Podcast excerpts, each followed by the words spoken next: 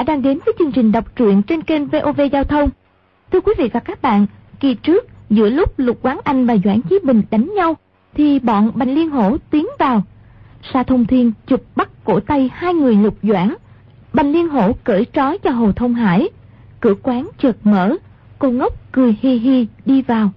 Lương Tử Ông đánh tới, bị cô ngốc dùng bích ba trưởng đập lại, nhưng rồi chịu không nổi, cô chạy ra ngoài kêu cứu. Hoàng Dược Sư đột ngột xuất hiện, ngầm hỗ trợ cô ngốc, đập vào mặt Lương Tử Ông ba cái.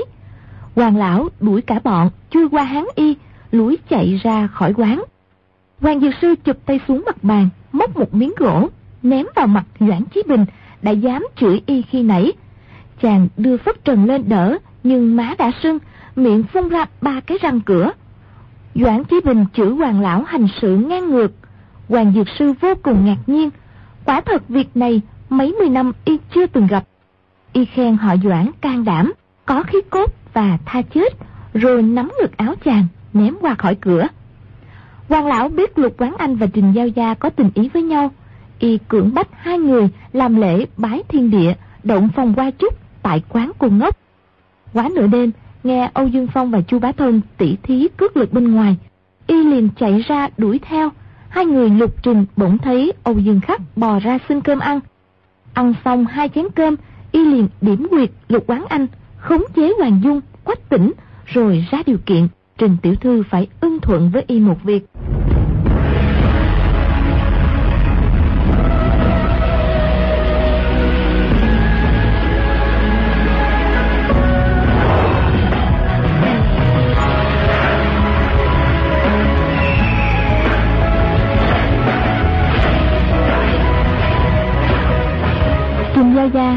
Thấy trên mặt y đầy vẻ châm tà, đã đoán biết y không có ý tốt. Lúc ấy cúi đầu không nói gì. Âu Dương Khắc nói. Nhìn đây. Rồi giơ chuyển lên, chát một tiếng đánh xuống mép bàn. Chỗ gậy đứt liệt phẳng như dao chém. Trình Gia Gia bất giác hoảng sợ, nghĩ thầm. Cho dù là sư phụ mình cũng chưa chắc có được công phu thế này. Nên biết Âu Dương Khắc từ nhỏ đã được chú đích thân truyền thụ công phu rõ ràng tinh nhuần hơn Tôn Bức Nhị, tới trung niên mới bắt đầu học võ. Y thấy Trình Giao Gia có vẻ rất sợ hãi, trong lòng vô cùng đắc ý, nói. Ta bảo người làm gì thì cứ làm theo, nếu không nghe lời, ta sẽ đập vào đầu y một cái. Nói xong, đưa tay nhứ nhứ. Trình Giao Gia rùng mình, hoảng sợ, kêu lên một tiếng. Âu Dương Khắc nói. Ngươi có nghe lời ta không? Trình Giao Gia miễn cưỡng, gật gật đầu, Âu Dương Khắc cười nói. Được rồi, như thế mới ngoan ngoãn chứ. Người ra ngoài đóng cửa lại đi. Trình Giao Gia do dự không động đậy. Âu Dương Khắc tức giận nói. Ngươi không nghe lời ta Trình Giao Gia trong lòng run sợ, đành ra đóng cửa. Âu Dương Khắc cười nói. Hai người đêm qua thành thân rồi đúng không? Ta bên kia dách, nghe thấy rất rõ. Trên đời không có loại vợ chồng nào như thế ngay cả tân nương, nhà ngươi cũng không biết làm. Ta sẽ dạy ngươi. Lục quán anh không thể động đậy, nhưng nghe thấy rất rõ ràng. Chỉ tức giận, trợn mắt, cơ hồ muốn rách khóe. Có ý muốn bảo vợ đừng kể gì tới mình, mau mau bỏ chạy. Nhưng khổ nổi, không thể nói ra lời.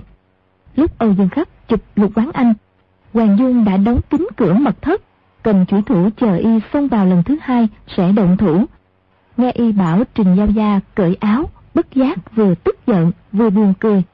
Nàng tính nết trẻ con, tuy ghét Âu Dương Khắc vô sĩ nhưng không kìm được, cũng muốn nhìn xem Trình Đại Tiểu Thư rụt rụt rè rè rút lại có chịu cởi áo hay không.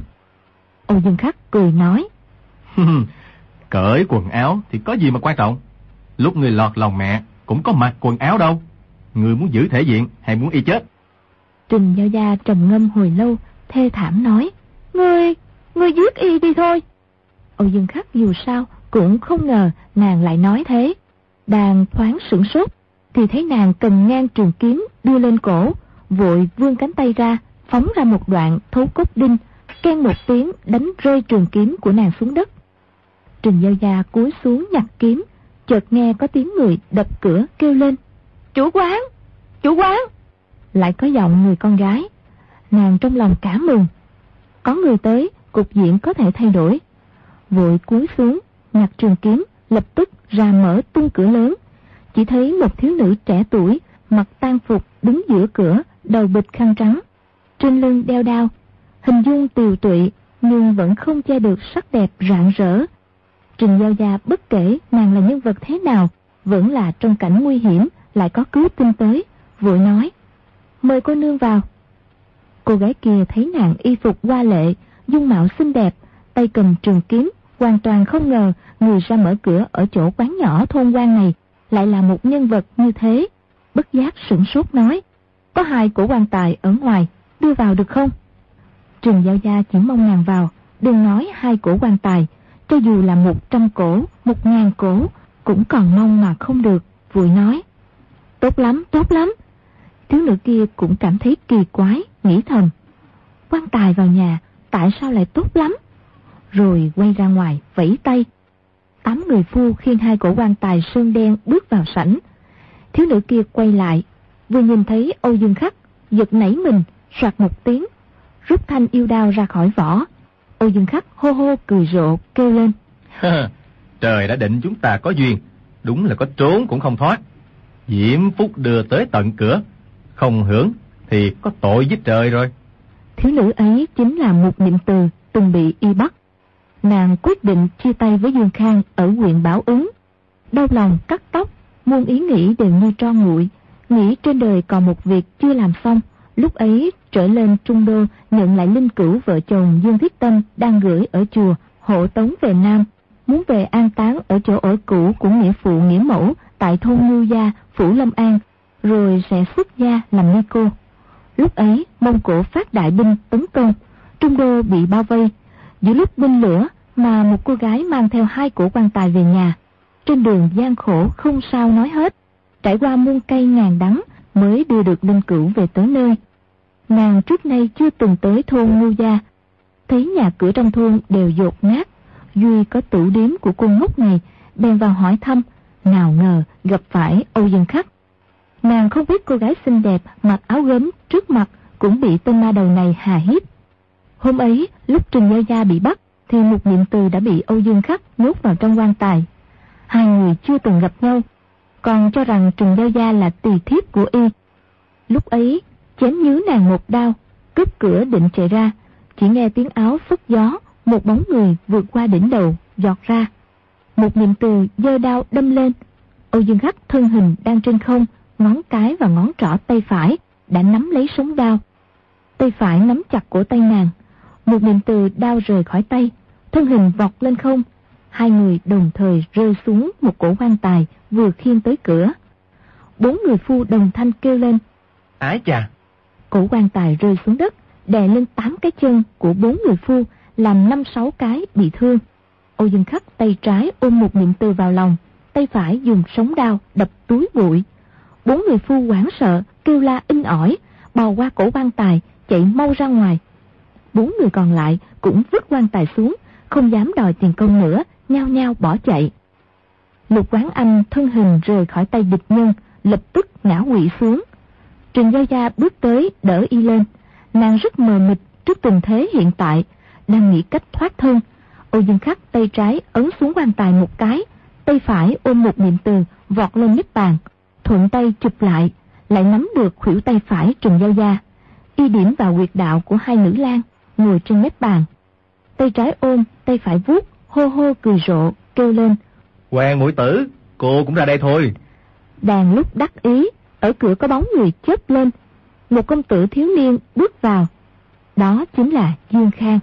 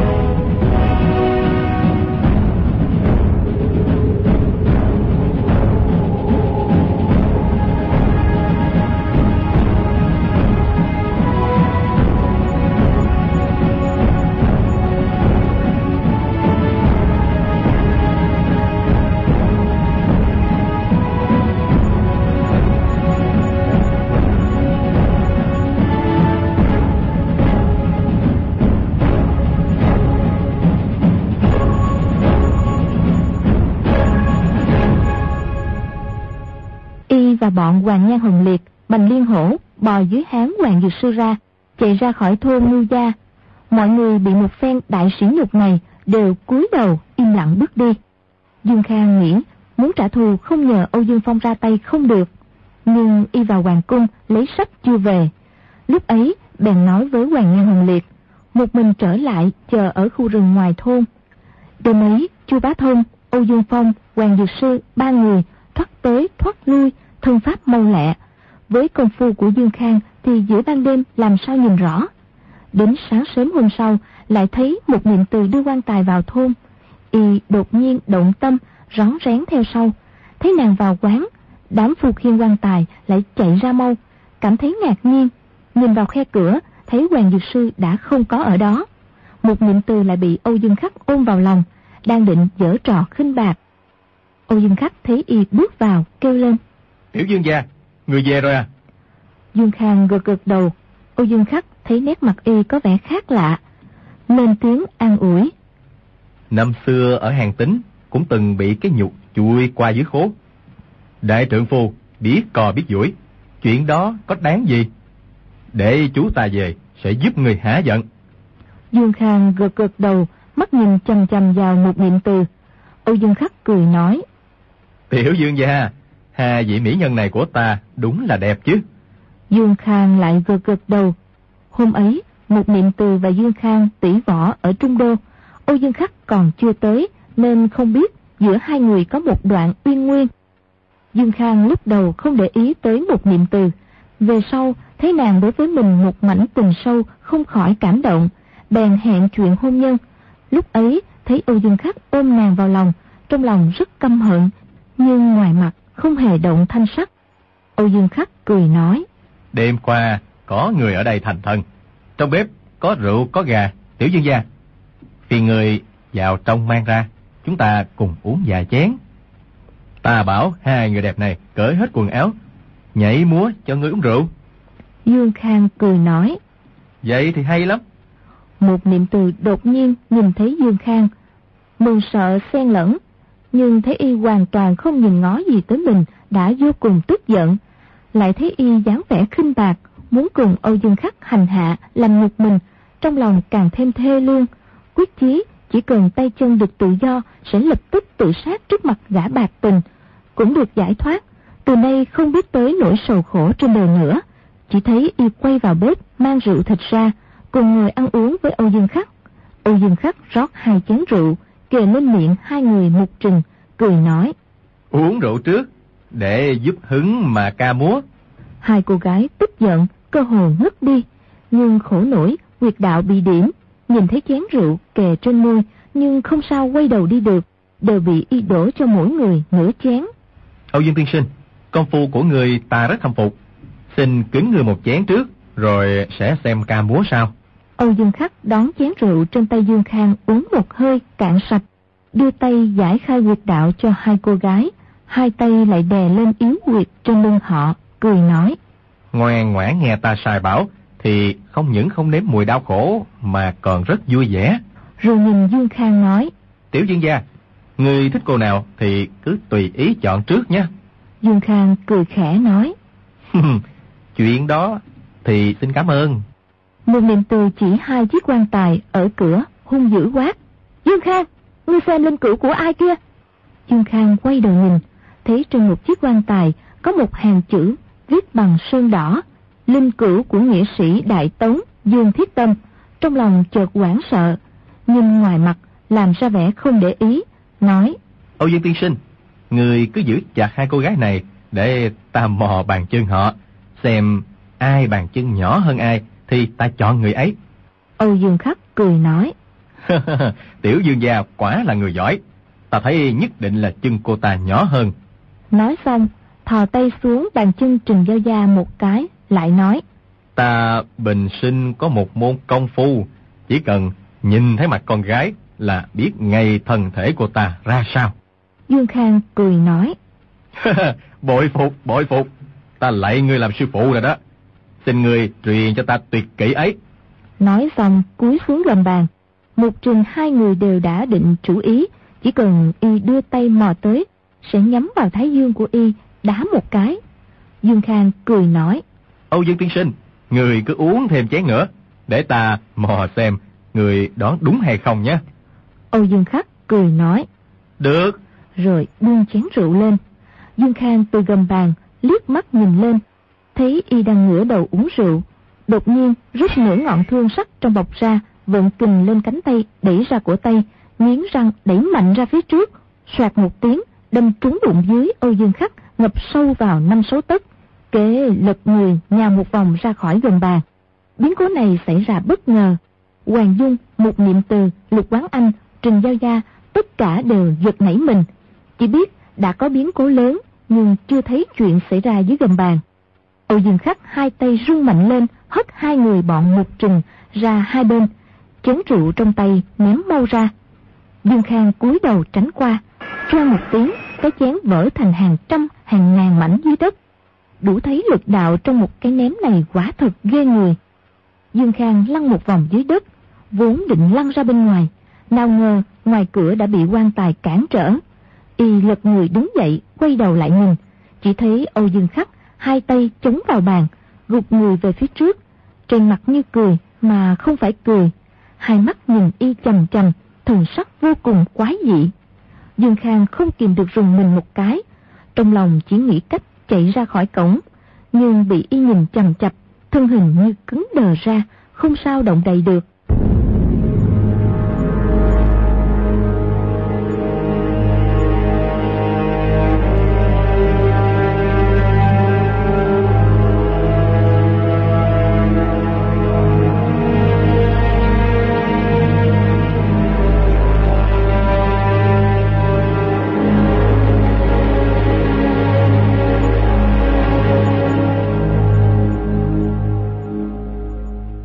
Âu Dương Khắc ngẩng đầu lên trời, hô hô cười rộ, nói Họ Âu Dương ta túng hoành nửa đời, không ngờ hôm nay chết trong tay tiểu tử ngươi. Chỉ là ta trong lòng quả thật không hiểu rõ. Tiểu Dương gia, tại sao ngươi lại muốn giết ta?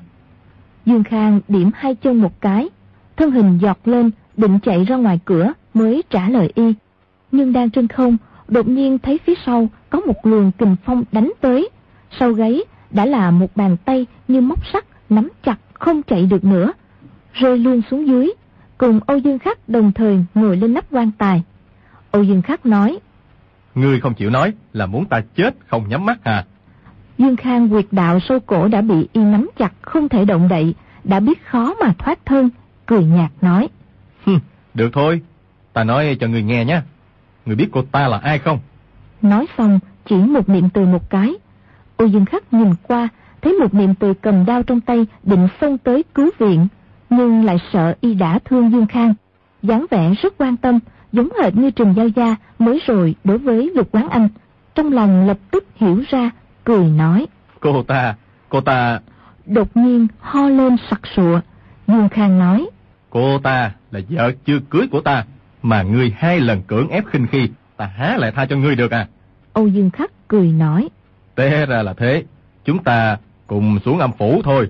Rồi giơ cao tay nhắm vào giữa thiên linh cái của Dương Khang, đập mau xuống.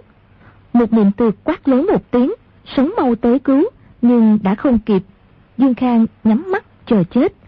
Chỉ chờ trưởng của y đập xuống, nào ngờ qua một lúc, thấy trên đỉnh đầu Thủy chung vẫn không có động tĩnh gì. Thấy Âu Dương Khắc trên mặt chưa tắt nụ cười, tay phải vẫn dơ cao, nhưng tay trái nắm ghế y đã lỏng ra, vội dằn ra nhảy vọt lên. Âu Dương Khắc ngã xuống nắp quan tài, đã tắt hơi chết rồi.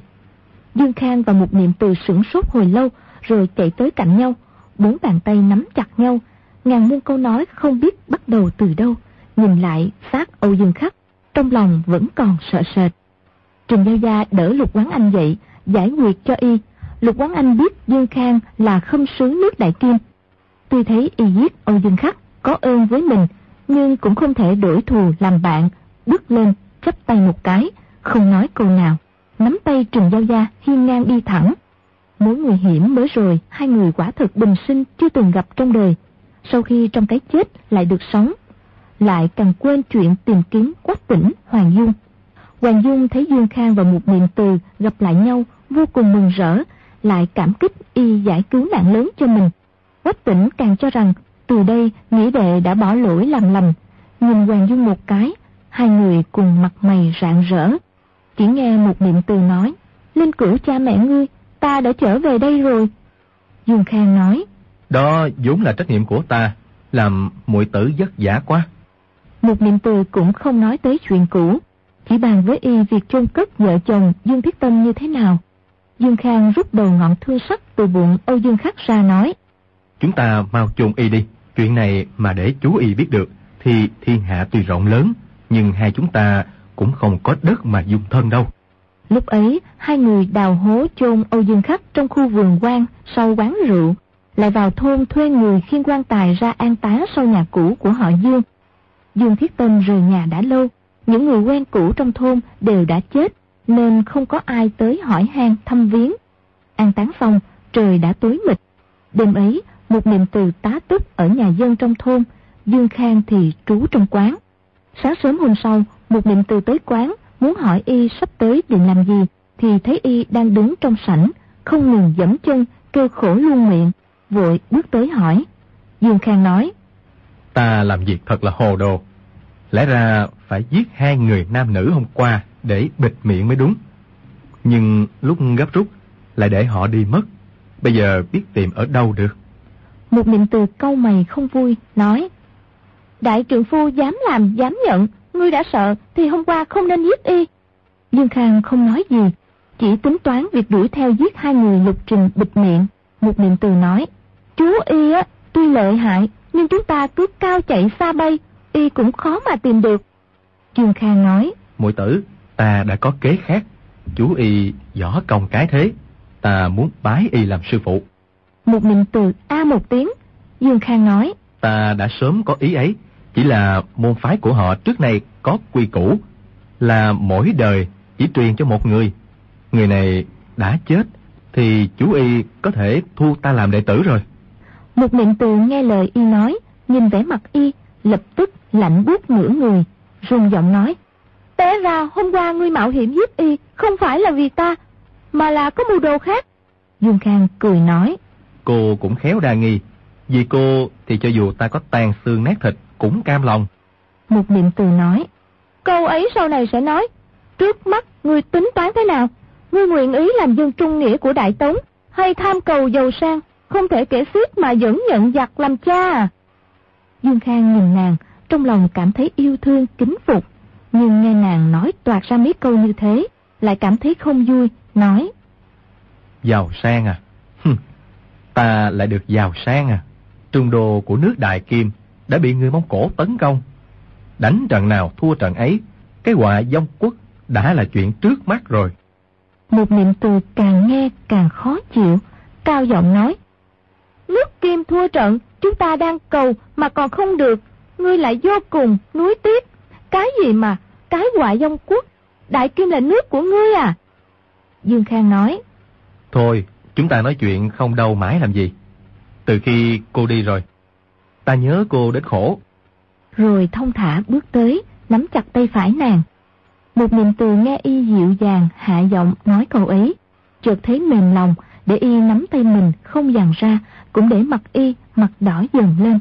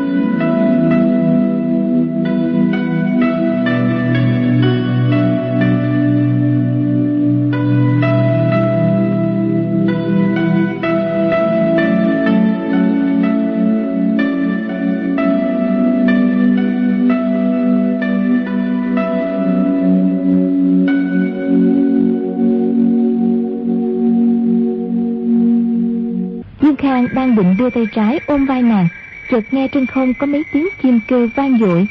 ngẩng đầu lên nhìn, chỉ thấy một đôi chim điêu lớn màu trắng đập cánh bay qua. Hôm ấy, Hoàng Nhan Hồng Liệt dẫn quân truy sát Đà Lôi. Dương Khang từng thấy đôi bạch điêu này. Biết về sau là do Hoàng Dương nuôi, nghĩ thầm. Tại sao bạch điêu lại tới đây? Bèn nắm tay một niệm từ bước mau ra ngoài. Chỉ thấy hai con bạch điêu bay vòng trên không. Cạnh gốc cây lớn có một thiếu nữ cưỡi tuấn mã, đang nhìn nhìn ra xa.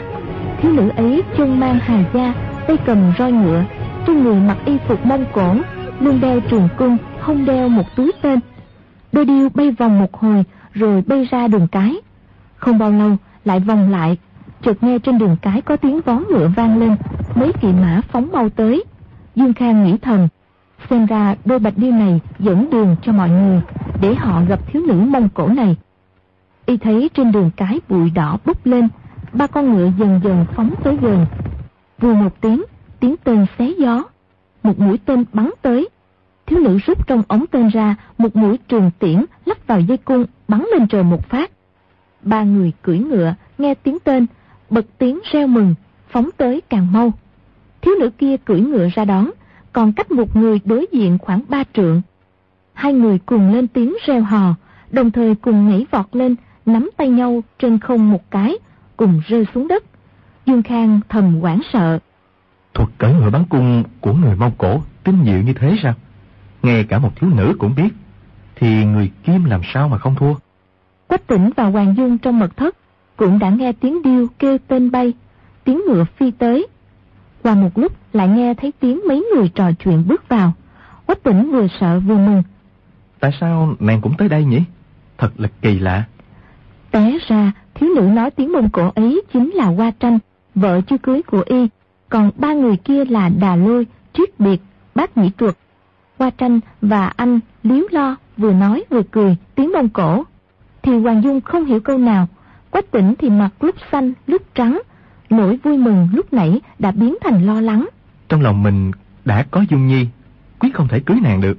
Nhưng nàng tìm tới đây, thì mình làm sao có thể phụ nghĩa bội tính được?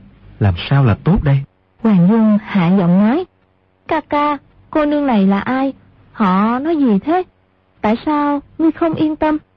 Chuyện này y đã nhiều lần định nói rõ với Hoàng Dung, nhưng lời ra tới miệng lần nào cũng nuốt trở lại. Lúc ấy, nghe nàng hỏi, làm sao có thể giấu giếm, bèn nói. Cô ta là con gái của thành cát tư hãn ở Mông Cổ, là vợ chưa cưới của ta. Hoàng Dung hoảng sợ, ngẩn người, nước mắt trào ra hỏi. Ngươi có vợ chưa cưới rồi à? Tại sao trước nay ngươi không nói với ta? Hôm trước, Khưu Sử Cơ và Giang Nam Lục Quái bàn việc hôn nhân của Quách Tỉnh trong khách điếm ở Trung Cô. Giang Nam Lục Quái từng nói thành các đưa hãng hứa gả con gái cho y, nhưng lúc ấy Hoàng Dương vẫn chưa tới ngoài cửa sổ, chưa từng nghe thấy nên hoàn toàn không biết gì. Quách Tỉnh nói: "Có lúc ta muốn nói nhưng sợ cô không vui. Có lúc ta lại không nhớ tới chuyện ấy nữa." Hoàng Dương nói: "Vợ chưa cưới của ngươi sao lại không nhớ?"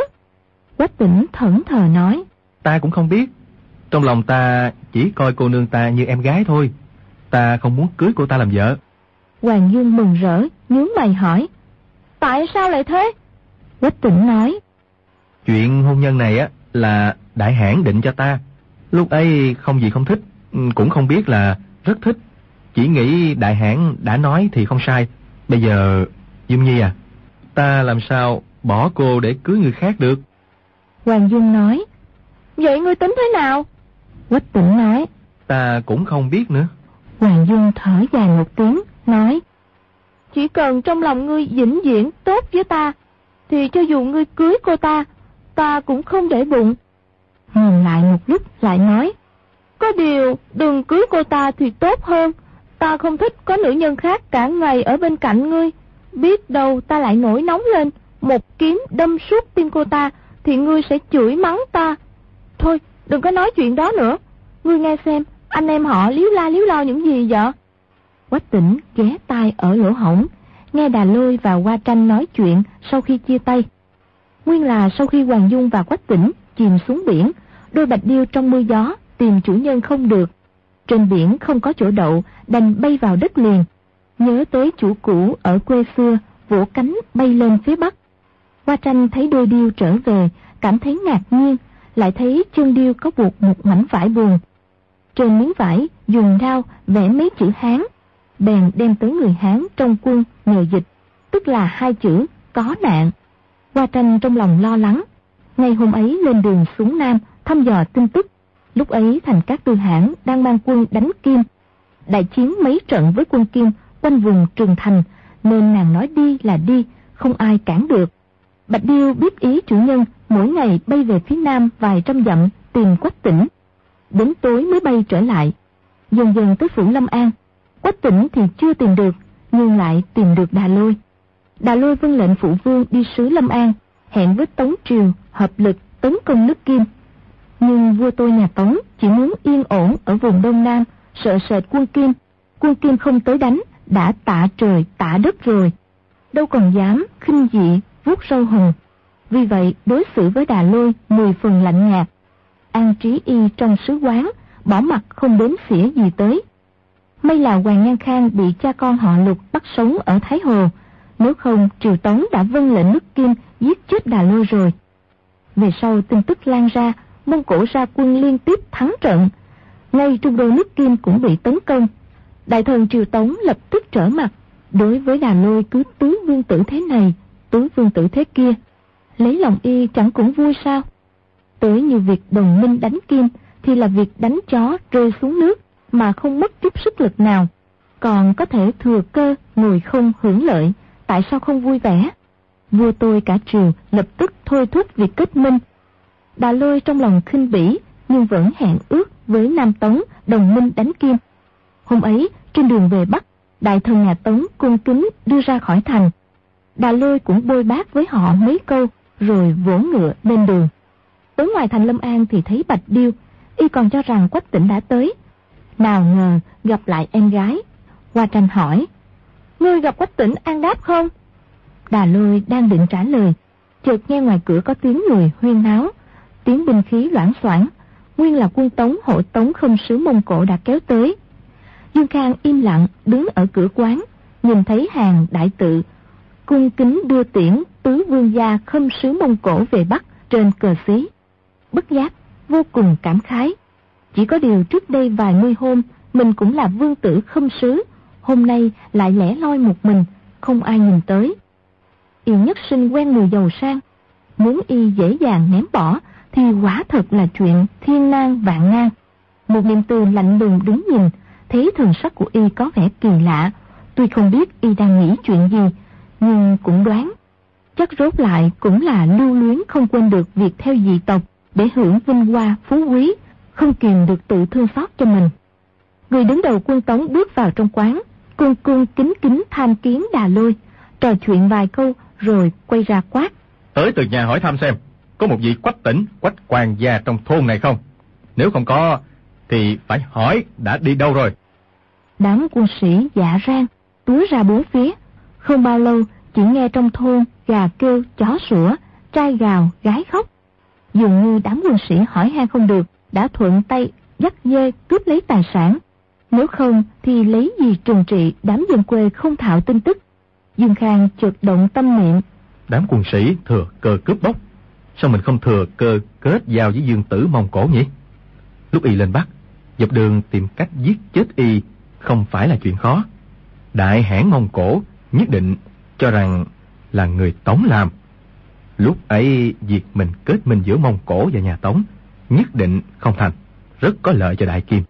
Chủ ý đã định, bèn nói với một niệm từ. Cô chờ ta một lúc nhé. Rồi sải chân bước vào quán.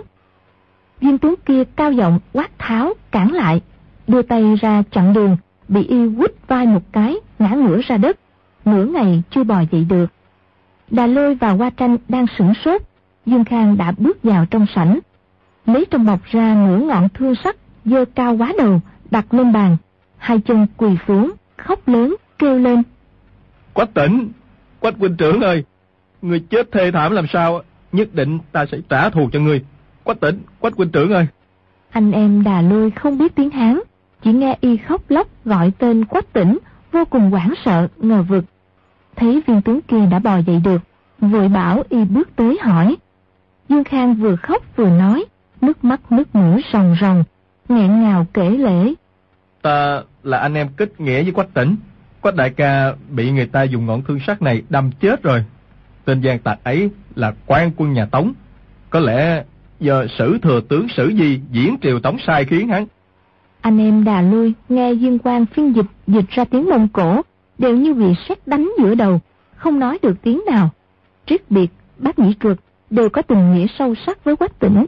Bốn người lập tức đấm ngực khóc lớn. Dương Khang lại nói, việc quách tỉnh đánh lui quân Kim, cứu mạng Đà Lôi, ở huyện báo ứng. Bọn Đà Lôi càng không nghi ngờ gì, hỏi rõ tình hình lúc quách tỉnh chết, kẻ thù là ai. Dương Khang nói là chỉ huy sứ đoàn Thiên Đức, y biết chỗ ở của người ấy, đang định tìm tới trả thù, chỉ tiếc là tay lẻ khó vỗ, chỉ sợ không dễ thành công, thuận miệng nói bừa, nhưng có vẻ rất đáng tin. Quách tỉnh bên kia vách nghe thấy rất rõ, trong lòng ngơ ngác. Hoa tranh nghe tới đoạn cuối, tuốt yêu đao ra, định vung đao tự tử. Vừa kề tới cổ, lại xoay chuyển ý nghĩ, vung đao chém xuống bàn quát. Không trả thù được cho quách tỉnh an đáp, thề không làm người. Dương Khang thấy gian kế đã thành công một nửa, trong lòng mừng thần, cúi đầu xuống, vẫn giả vờ khóc lóc, liếc thấy ngọn trúc bổng mà Âu Dương Khắc giật được của Hoàng Dung vẫn còn dưới đất, xanh biếc lóng lánh, không phải tầm thường, liền bước tới nhặt lên. Hoàng Dung không ngừng thầm kêu khổ, nhưng vô kế khả thi. Đám quân sĩ mang rượu thịt lên, bọn đà lôi làm sao nuốt trôi. Bả Dương Khang lập tức dẫn họ tới tìm kẻ thù giết quách tỉnh. Dương Khang gật đầu, ưng thuận, cầm trúc bổng lên, bước ra cửa, quay ra, vẫy tay một niệm từ cùng đi. Một niệm từ khẽ lắc đầu. Dương Khang nghĩ thầm. Cơ hội này không thể để mất được. Chẳng bằng tạm thời cứ gác chuyện nữ nhi qua một bên. Lập tức một mình ra khỏi quán. Mọi người lục tục theo ra. Có tỉnh hạ giọng nói. Đoàn Thiên Đức không phải đã bị y giết chết ở quy dân trang rồi sao? Hoàng Dương lắc đầu nói. Ta cũng không nghĩ ra đạo lý bên trong. Kẻ dùng đao đâm người không phải là y à. Người này quỷ kế đa đoan, tâm tư khó dò.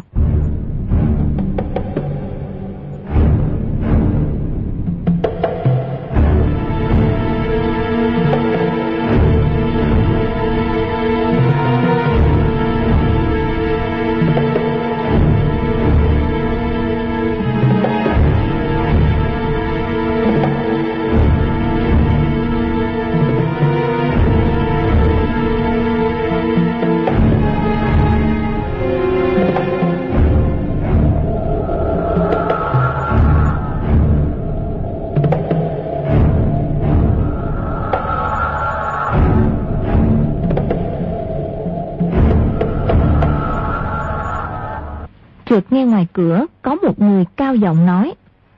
Tung hoành tự tại, không cầu thúc.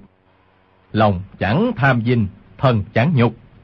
Ờ, một cô nương, sao cô lại ở đây? Người nói chính là Trường Xuân Tử Khưu Sử Cơ. Một niệm từ còn chưa trả lời, Dương Khang vừa trong quán bước ra, nhìn thấy sư phụ, tim đập thình thịch. Lúc ấy đường hẹp gặp nhau, không có chỗ nào tránh mặt, chỉ đành quỳ xuống dập đầu. Bên cạnh khu sử cơ còn có mấy người, chính là Đan Dương Tử Mã Ngọc, Ngọc Dương Tử Vương Sử Nhất, Thanh Tịnh Tản Nhân Tôn Bất Nhị và đệ tử của khu sử cơ là Doãn Chí Bình. Hôm trước, Doãn Chí Bình bị Hoàng Dược Sư đánh gãy nửa hàm răng, vội tới cửa thành Lâm An, báo lại sư phụ. Khu sử cơ vừa sợ vừa giận, lập tức định tới gặp Hoàng Dược Sư. Mã Ngọc lại ra sức can ngăn. Khương Sử Cơ nói, Hoàng Lão Tà năm xưa nổi tiếng ngang hàng với tiên sư. Trong bảy anh em chúng ta chỉ có Dương Sư Đệ gặp mặt y một lần ở trên đỉnh Hoa Sơn. Tiểu đệ ngưỡng mộ y đã lâu, đã sớm muốn gặp mà, chứ không phải tìm y để đánh nhau. Tại sao đại sư ca lại cản trở? Mã Ngọc nói, Nghe nói Hoàng Dược Sư tính tình cổ quái, nhưng lại tính nóng như lửa. Gặp nhau có quá nữa không phải là chuyện hay. Y tha mạng Doãn Chí Bình, tính ra thì cũng đã là thủ hạ lưu tình lắm rồi. Khu sự cơ nhất định đòi đi, Mã Ngọc cản không được, vừa khéo, toàn chân thất tử lúc ấy đều ở quanh vùng Lâm An, lập tức truyền tin hẹn nhau cùng tới. Hôm sau tìm tới thôn Ngưu Gia, toàn chân thất tử cùng tới, tự nhiên thanh thế to lớn. Nhưng họ biết, Hoàng Dược Sư vô cùng cao cường, là bạn hay thù lại không rõ ràng, hoàn toàn không dám coi thường.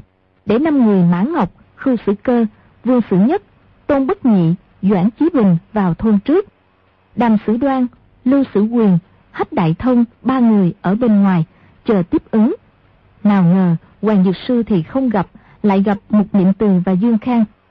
Khư Sử Cơ thấy Dương Khang gật đầu, chỉ hừ một tiếng, cũng không nhìn ngó gì tới. Doãn Chí Bình nói, Sư phụ, đảo chủ đảo Đào Hoa Hà Hiếp đệ tử là ở trong quán này nè. Y vốn gọi Hoàng Dược Sư là Hoàng Lão Tà, nhưng bị Mã Ngọc mắng cho mấy câu, đành phải đổi cách xưng hô. Khư Sử Cơ nhìn vào trong, cao giọng nói, Đệ tử môn hạ phái toàn chân là bọn Mã Ngọc xin bái kiến Hoàng đảo chủ đảo Đào Hoa. Dương Khang nói, Trong đó không có ai cả. Khư Sử Cơ dẫm chân nói, Đáng tiếc, đáng tiếc thật, không gặp được y nữa. Rồi quay lại hỏi Dương Khang. Ngươi đang làm gì trong đó hả? Dương Khang thấy sư phụ sư thúc đã sớm hoảng sợ, tâm thần bất định, nhất thời không nói nên lời. Hoa tranh đã nhìn Mã Ngọc chầm chầm hồi lâu, lúc ấy chạy tới bên cạnh kêu. a ngươi là gì bá bá, có ba búi tóc đã bắt con chim điêu cho ta. Ngươi xem kìa, đôi điêu nhỏ ấy đã lớn như thế này nè. Rồi cất tiếng gọi, đôi điêu song song hạ xuống, chia ra đậu hai bên vai nàng. Mã Ngọc cười khẽ một tiếng, gật đầu nói. Ừm, cô nương cũng xuống Nam chơi à? Hoa tranh khóc nói. Đạo trưởng, quách tử nàng đáp bị người ta giết rồi. Người báo thù cho y đi. Mã Ngọc giật nảy mình, dùng tiếng Hán dịch lại. Khưu Sử Cơ và Dương Sử Nhất đều cả kinh thất sắc, vội hỏi đầu đuôi.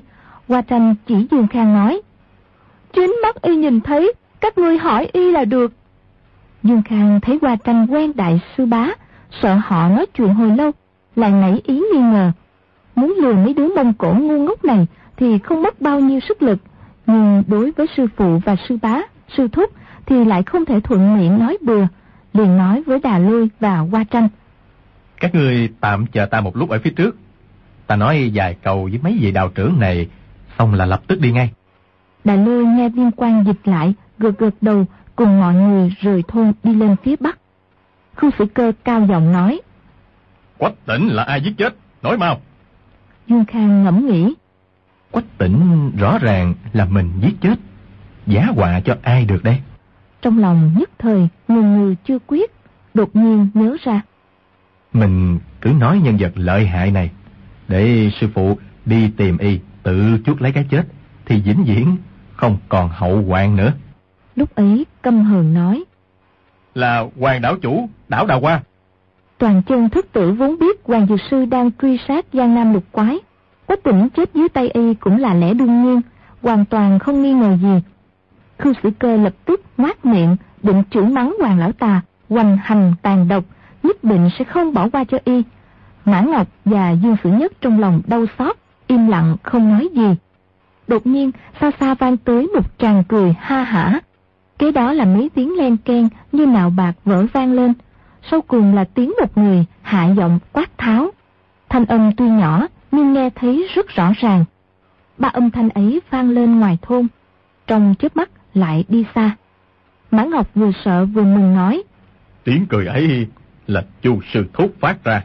Ông còn sống trên đời. Chỉ nghe phía đông thôn có ba tiếng hú dần dần đi xa. Vương Sử Nhất nói.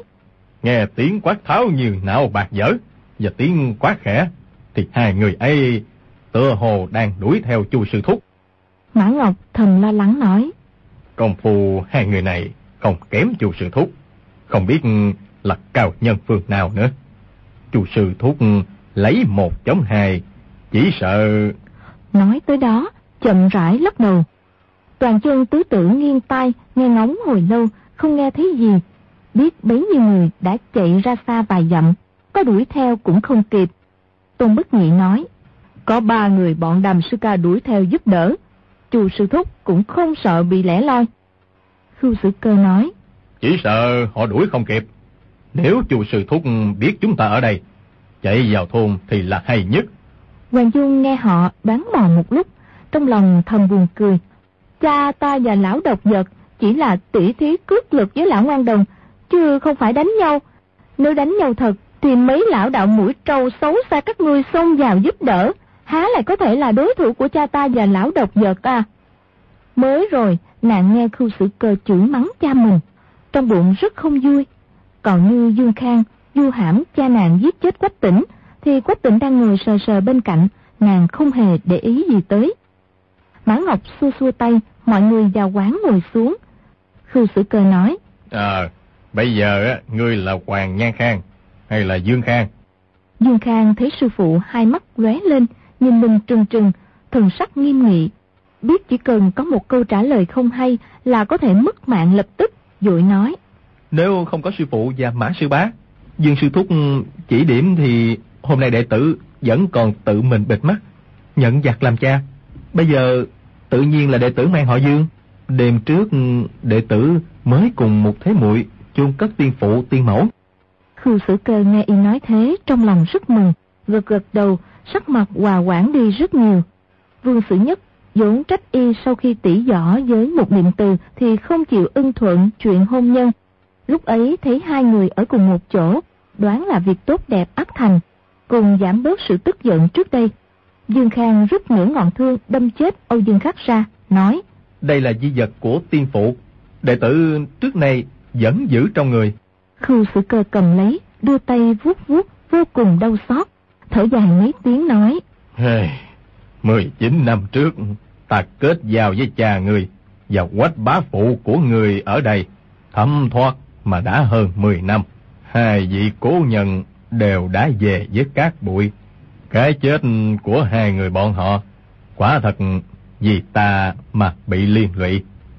Ta không có sức cứu mạng cha mẹ người, lại càng suốt đời hối hận. Quách tỉnh ở trong vách, nghe y nhớ tới cha mình, trong lòng xuống sang. Khu đạo trưởng thì còn được kết giao với cha mình nữa. Chứ mình thì cả ngay mặt mũi của cha mình cũng chưa từng được thấy. Dương huynh đệ còn được gặp gỡ cha y, tính ra còn hơn mình. Khu sử cơ lại hỏi, tại sao Hoài Dược Sư giết chết Quách tỉnh? Dương Khang thuận miệng nói bừa một hồi. Mã Khưu Vương, ba người có quen Quách tỉnh, đều than thở không thôi. Trò chuyện một lúc, Dương Khang sốt ruột, muốn gặp bọn đà lôi qua tranh, trong lòng càng không yên. Vương Sử Nhất nhìn nhìn y, lại nhìn một niệm từ nói. Hai người các người thành thân chưa? Dương Khang nói.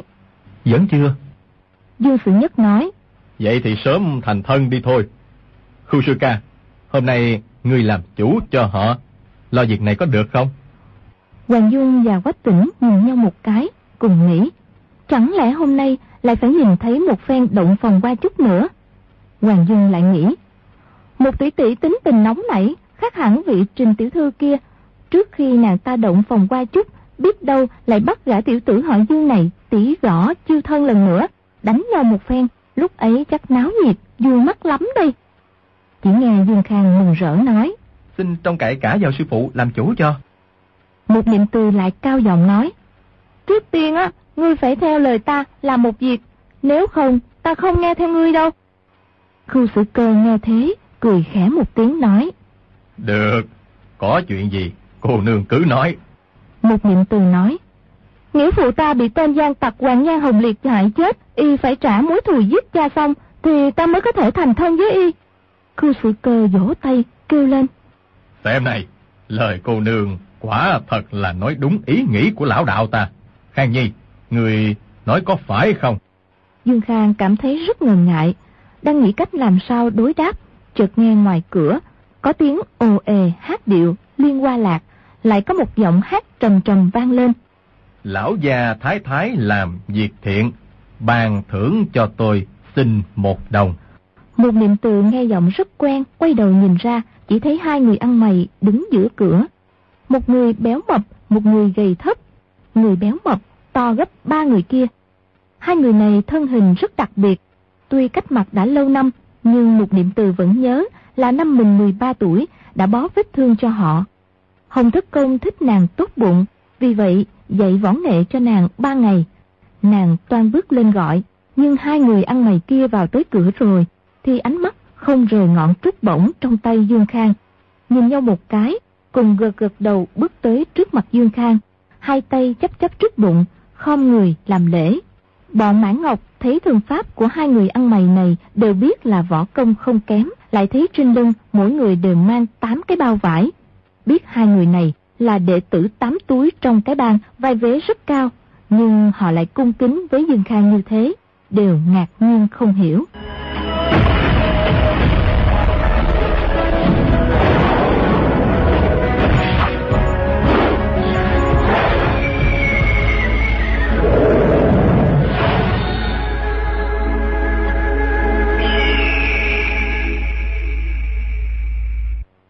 Bạn thân mến, hai gã ăn mày tám túi thần pháp không phải tầm thường bước vào cung kính làm lễ trước mặt Dương Khang.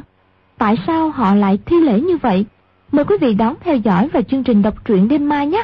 Còn bây giờ thì xin chào tạm biệt và hẹn gặp lại.